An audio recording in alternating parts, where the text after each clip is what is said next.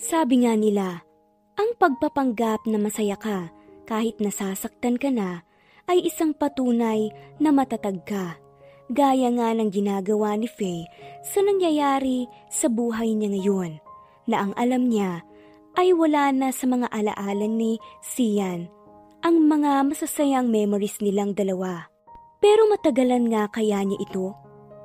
At muli, ito ang Cat Amazing Stories PH. Ito ang part 10 ng kwentong pinamagatang The Ugly Assistant Turned Wife of a CEO.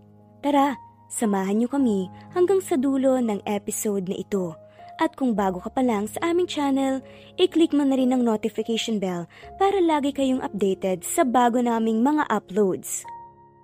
Sinabi nga ni Faye, natutulungan niya si Sian para maibalik ang kanilang mga alaala, ang mga alaalang nawala sa kanyang isipan. At ang ginawa nga niyang plano ay ang muling ibalik ang kanyang dating itsura nung hindi pa siya na makeover. Makapalang kilay, may eyeglasses, kulot na kulot ang buhok at may braces. At ito lang ang naisip niyang paraan baka muling manumbalik ang kanilang mga alaala. At ginawa nga iyon ng babae.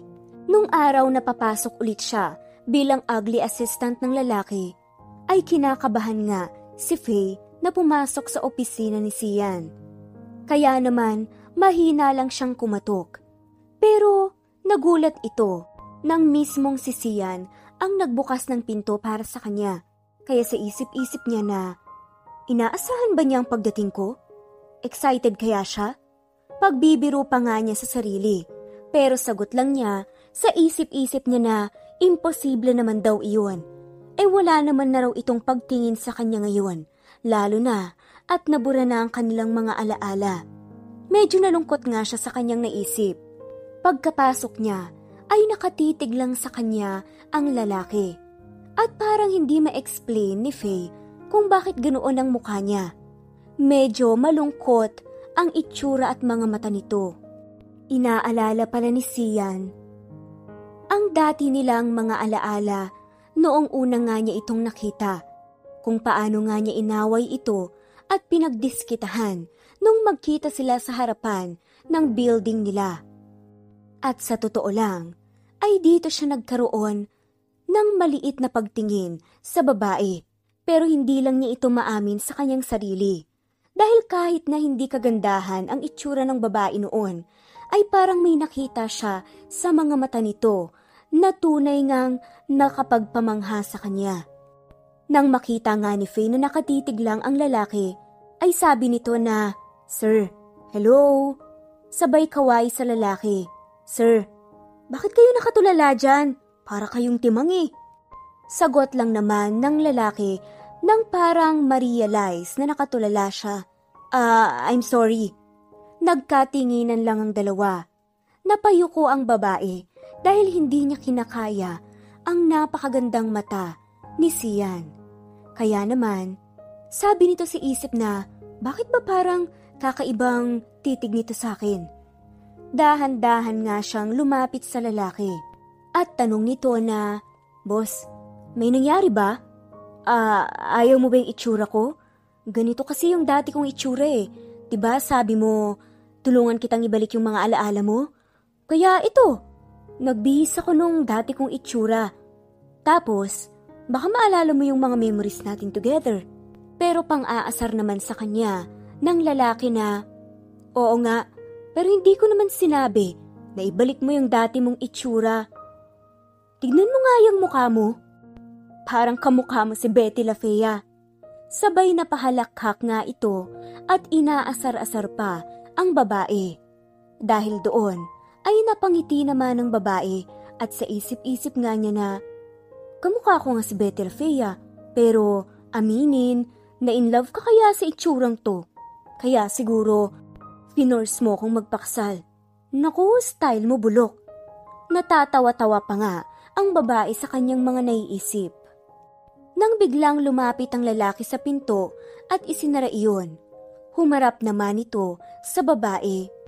At may sasabihin pa nga si Faye nang biglang naputol ito at bigla siyang halikan ni Sian sa kanyang mga labi. Ipinulupot pa nga nito ang kanyang kamay sa bewang ng babae at siniil nga ng marahan ng kanyang labi. Mariin siya nitong hinalikan. Samantalang ang babae naman ay gulat na gulat at pakurap-kurap lang at hindi alam kung tutugon ba ito o hindi. Dahil ayaw naman niyang samantalahin ang pagkakataon lalo na at may sakit nga ngayon ng lalaki. Kaya lang, hindi na nga naitulak pa ng babae ang lalaki dahil sa bigat nito. Kaya napapikit na lang siya nang maramdaman nga niyang gumalaw ang labi ng lalaki ng mas mariin.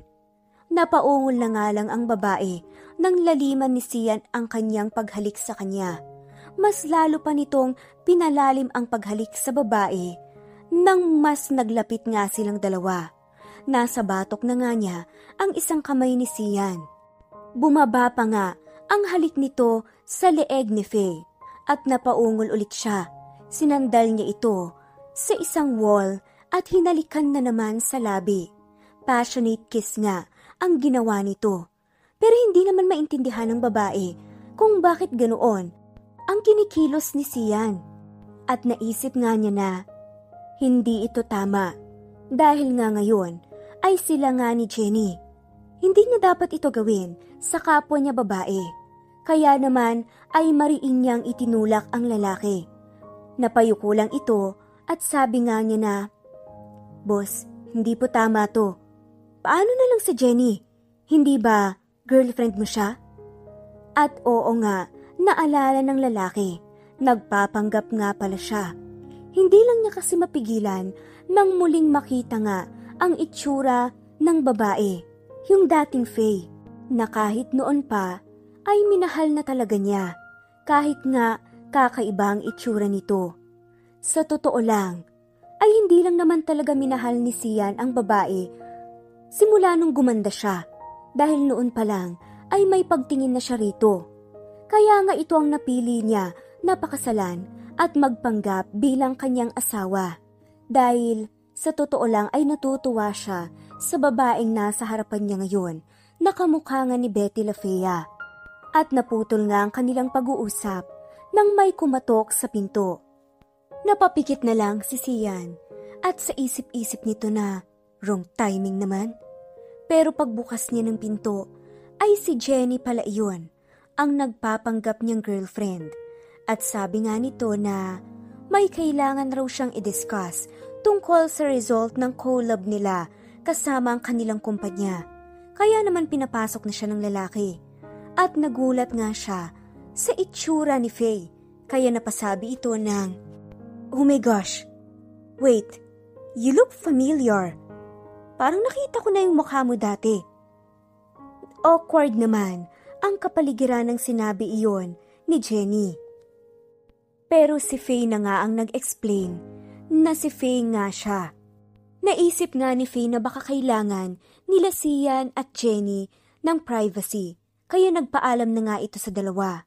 At nang si Sian na nga lang at Jenny ang natitira sa kwarto, ay tanong kaagad ng babae. Huy, anong nangyari doon? Bakit biglang naging ganun yung itsura niya? At ipinaliwanag na nga ni Sian. Natutulungan raw niya itong ibalik ang kanyang alaala at ito raw ang naisip niyang paraan. Napatawa naman ang bahagya si Jenny at sabi nito na, Siguro Talagang mahal na mahal ka talaga niya, no? Talagang nagsakripisyo pa siya para sa'yo. Biruin mo, maganda na nga siya, tapos papapangitin niya ulit yung sarili niya para ano, para tulungan ka lang? Kahit na hindi mo siya naaalala, tapos, bumalik ka pa sa ex-girlfriend mo. Hay nako, kayong dalawa talaga. Nagpapanggap na dalawa. Pero kung ako sa'yo, wag mo na siyang i-let go ha. Kung hindi, nakukukurutin kita sa singit. Sabi nga ni Jenny sa lalaki, napatawa na lang ang dalawa. Pagkatapos nun ay diniscuss na nga ni Jenny ang mga dapat niyang i-explain sa lalaki. Pagkaalis nga ni Jenny ay naisip ni Sian ang mga sinabi ng babae. Kaya naman, napagdesisyonan din ni Sian na sakyan muna ang pagiging ugly assistant ni Faye sa kanya. Parang ang sarap lang din kasing alalahanin ang mga masasayang nakaraan nila. Pero sana daw ay wag isipin ni Faye na pinagtitripan niya ito. At may naisip ngang ideya ang lalaki. Ito nga ang isasama niya para humanap ng ireregalo sa kanyang lolo na nakaratay sa ospital. Tutal, malapit na ring mag-weekend. Nang sa gayon, ay may maidahilan siya para makasama nga si Faye at ang kanilang baby. Kaya naman ay sinabi na niya ito sa babae at agad namang pumayag si Faye. Nung Sabado nga, ay nagpunta sila sa isang mall. Ganun ulit ang itsura ni Faye, ang pagiging ugly assistant niya. At habang nagmamaneho nga si Sian, ay tahimik lang ang kapaligiran at parang medyo awkward. Kaya naman, nagtanong na ang lalaki. Ah, saan ba yung mall na sinasabi mo? At tinuro na nga ng babae ang direksyon. At sabi pa nga nito na, malapit-lapit na po dito. Pero baka naman, maingayan kayo doon tapos maguluhan. Baka hindi nyo magustuhan yun. Pero sagot naman ni Sian na hindi raw. Mas maganda nga raw na ma-experience niya na parang tiyangge ang pupuntahan niyang pagbilhan. Sagot naman ni Faye na mas marami pa nga raw pagpipilian doon. Pero habang naglalakad sila sa bilihan, ay sobrang daming nagtitinginan sa lalaki. Dahil karamihan sa mga babaeng andoon ay napopogian kay Sian. Pero habang naglalakad sila, ay nahalata naman ng lalaki na tila kinokovera ng babae ang kanyang mukha. Kaya naman, tanong nito na, bakit mo ba tinatakpan yung mukha mo? Pero sagot naman ng babae, baka kasi pagtripan siya pag nakita ang kanyang itsura. Nangyari na raw kasi dati sa kanya, iyon. Kaya naman sabi ng lalaki na, kaya pala, parang kanina pa sila nakatingin sa atin. Tugon naman ng babae na medyo nakatawa. Sir, ikaw yung tinitignan nila, hindi ako. Gwapo ka raw kasi. At habang naglalakad pa nga sila, ay nakarinig sila ng mga marites na pinag-uusapan ng lalaki. Sabi nga ng isang nagtitinda roon, Uy, tignan mo yun oh, ang pogi-pogi, ang yummy. Sabi pa nga ng isa, Oo nga, alam mo yung parang mga nasa k-drama, mga opa. Natatawa na nga lang ang dalawa. Pero hindi nila inaakalang kung maraming marites ay marami rin palang judgmental at mapang-asar. Uy, girl, pero sino yung kasama niyang yun? Bakit parang napakaptsaka naman? Sagot naman ng isa, hayaan mo na, baka chipipay lang niya yan. Tsaka huwag mo nang pansinin, alangan namang girlfriend siya nung gwapong lalaki, no? Pang-aasar pa nga ng isa. Ano ba yan? Bakit ba kasi ganyan ang itsura niyang babaeng yan? Dagdag pa nga ng isa. Nakakatakot naman yan. Napabuntong hininga na nga lang si Faye dahil hindi nga niya inaakala na ganoon pala kalupit ang mundo sa mga pangit na gaya niya. Sa totoo lang ay hindi naman siya pangit. Hindi lang siya masyadong nag-aayos. At ngayon nga lang niya na-realize na napakarami pa ring tao ang nagbabase sa panlabas na kaanyuan. Hindi nga niya alam ang kanyang mararamdaman. Nang biglang, naramdaman niya na parang medyo bumikat ang kanyang balikat. Pero yun pala ay nakaakbay na sa kanya si Sian. Napakunot noon naman ito at tanong nga niya sa lalaki na, Sir, bakit niyo ko inaakbayan? Pero tugon lang naman ng lalaki na, sakyan mo na lang ang ginagawa ko. Sabay sabi nito na, Mahal, saan mo gustong kumain mamaya? Hinaplos pa nga nito ang muka ni Faye. Dahilan kung bakit namula ang magkabilang pisngi ng babae. Hindi niya inaasahan na gagawin iyon ni Sian. At napatulala na lang ito sa ginagawa ng lalaki. Pagpasok pa nga nila sa isang butik, nang marinig niyang may nangungot siya sa babae, ay sabi nito na, Mahal, sa ibang butik na lang tayo. at nilakasan nga ng lalaki ang kanyang boses. Parang natutulala naman ang babae sa ginagawa ni Sian. At biglang sabi ng lalaki sa isang sales lady na, Ikaw, gusto mo nga palang makita, makausap ang boss mo. Sabi nito. Dagdag pa nga niya na, hindi ba kayo tinuruan na dapat igalang nyo man lang ang mga customers nyo? And good manners. Dapat alam niyo yon. Malakas na sigaw ng lalaki nang biglang dumating ang kanyang boss at humingi ito ng depensa. Sorry po sir. Nang makalabas na sila ng butik, ay nagpasalamat ang babae sa pagtulong sa kanya ng lalaki. Parang nasa cloud nine naman itong si Faye dahil sa sobrang saya. Pinakilala siya ulit ni Sian bilang girlfriend niya. Kahit fake lang ito at acting lang, ay napakasarap sa pakiramdam. Sa isip-isip niya ay sana totoo na lang. Marami pa nga ang ginawang memories ng dalawa sa paglabas nilang iyon. At pakiramdam nga ni Faye ay muli silang nagde-date ng lalaki kahit na panandalian lang iyon, ay sobrang saya ng kanyang puso. Pero parang nagtataka siya dahil nung isang araw ay hinalikan siya ng lalaki. Tapos ngayon naman ay parang napakasweet niya dito. Parang may kakaibang kinikilos itong si Sian.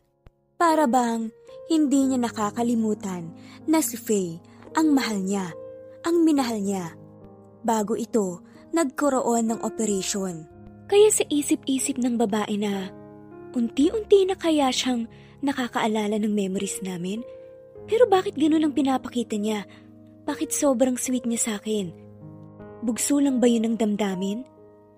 Isang araw pa nga, pagkatapos ng pasok sa opisina, nagtataka ang babae dahil may pupuntahan raw sila ni Sian. Saan tayo pupunta, sir?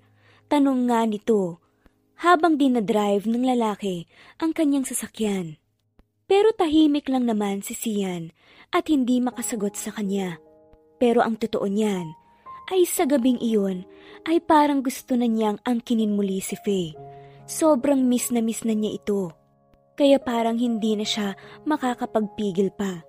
Ang lakas naman ng tibok ng puso ni Faye nang tumigil sila sa isa sa mga kondo ni Sian napatingin ito sa lalaki. Pagbibiro pa nga ni Faye sa kanyang sarili na, Oh my God, baka naman nahulog na naman siya sa kamandag ko. Ano bang binabalak ng lalaking to? Tinanong lang naman ng lalaki kung alam daw ba niya kung nasaan sila. At sinabi nga ni Faye na isa yun sa mga kondo niya pero ano raw ba ang gagawin nila doon? Pinababa na lang ni Sian ang babae at sumunod lang daw ito sa kanila. Ginawa naman iyon ni Faye at umakyat na nga sila ng kondo. Pagkadating nila, ay sabi ng lalaki na maupo raw siya ng sofa. Tinatanong muli ni Faye kung ano daw ba ang ginagawa nila doon. Sagot lang naman ng lalaki, gusto mo ng wine? May masarap akong wine dito. Tahimik lang naman na tumango si Faye at naupo na nga ng sofa. Overlooking sa kondo na iyon at napakaganda ng tanawin sa isip-isip ng babae na napaka-romantic sana nito kung naaalala na ng lalaki ang lahat. Pero hindi. Nalungkot tuloy ang babae. Nang biglang nawaglit ang kanyang iniisip nang dumating na nga si Sian na may hawak na dalawang glasses ng wine. Ibinigay na nga niya ang isang glass sa babae at saka uminom sila. Habang nakatayo ang lalaki sa harapan ng bintana at umiinom ng wine, ay kwento nito kay Faye na, Alam mo bang, dito ko balak patirhin ng magiging pamilya ko? Parang mas gusto ko kasi dito kesa sa mansyon. Pag malaki kasi ang bahay, parang hindi kayo nagkakakitaan, lalo na kung small family lang kayo. Pero dito, napakaganda. Lagi-lagi kayong magkakasalubong Lagi-lagi kayong pwedeng makapagkwentuhan. At isa pa, tignan mo naman yung tanawin, overlooking sa city. Sobra naman ang kabog ng dibdib ng babae. Bakit daw nito kinukwento sa kanya iyon? At sabi pa nga nito sa sarili na, kung alam mo lang, kung gaano ka namin hinintay ng anak mo, kailan kaya mabubuo ang pamilya natin? Nang biglang lumingon sa kanyang lalaki at tanong niya dito na, Ikaw, ano ang balak mo para sa anak mo? Sagot naman ng babae ng buong puso, Simple lang, ang magkaroon siya ng isang napakabait at supportive na tatay. At mabuo na yung pamilya namin. Sa isip-isip naman ni Sian na, malapit na, konting hintay na lang, may paglalaban ko na rin kayo. Pero sa ngayon, ay kailangan ko kayong protektahan mula sa napakasama kong ina. Balang araw, may intindihan mo rin kung bakit ko ito ginagawa. Sa totoo lang, ay natatakot si Sian sa magiging epekto ng ginagawa niyang pagpapanggap. Maaaring magtampo kasi sa kanya si Faye, lalong-lalo na at alam niyang matagal siyang naghintay dito tapos pagdating niya ay paniniwalain niyang may iba itong girlfriend at iba ang mahal niya.